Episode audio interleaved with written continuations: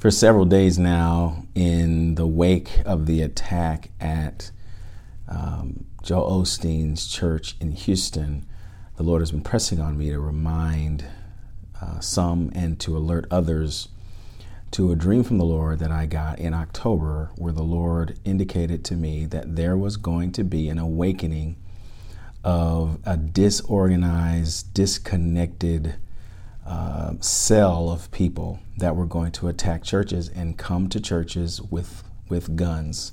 I specifically saw long guns, and so what I'm doing today is I am truncating that message and I'm resending it because there are two things that the body of Christ needs to do. One, we need to be praying.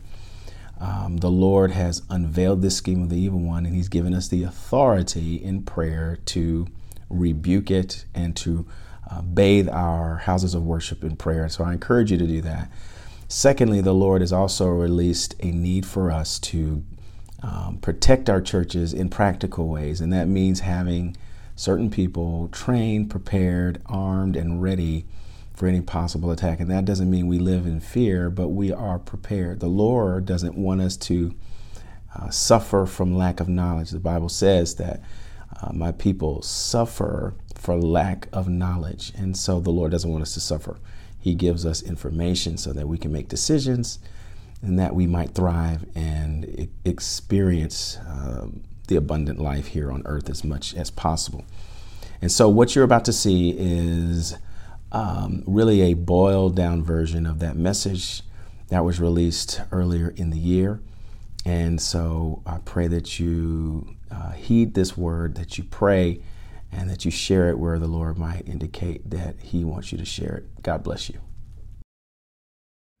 There is a war coming at the gates of our churches and we need to be prepared. Tonight, chilling new details about the shooter at Joel Osteen's Lakewood Church in Houston, where Gunfire Sunday sent members running for cover. We need to harden our security.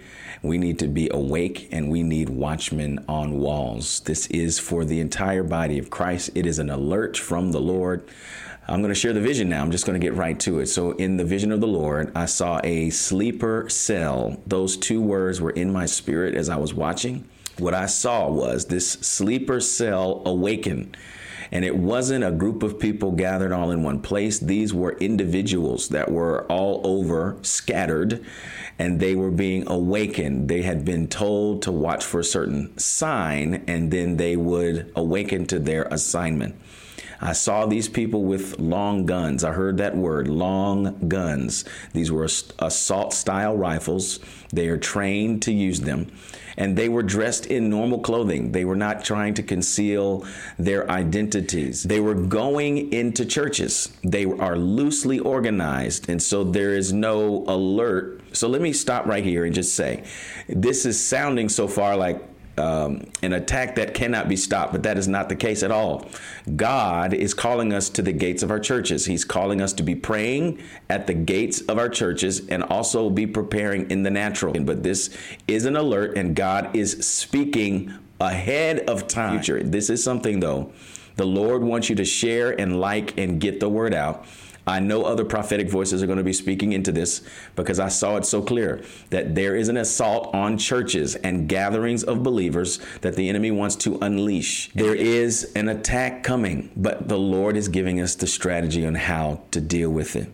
Some of these individuals actually have been attending church and they have been uh, tempted to believe in Jesus Christ, but they have not come to the Lord. And so they are still preparing to attack. And what I was aware of in the vision of God was the need for churches to begin right now to harden their security. Right now.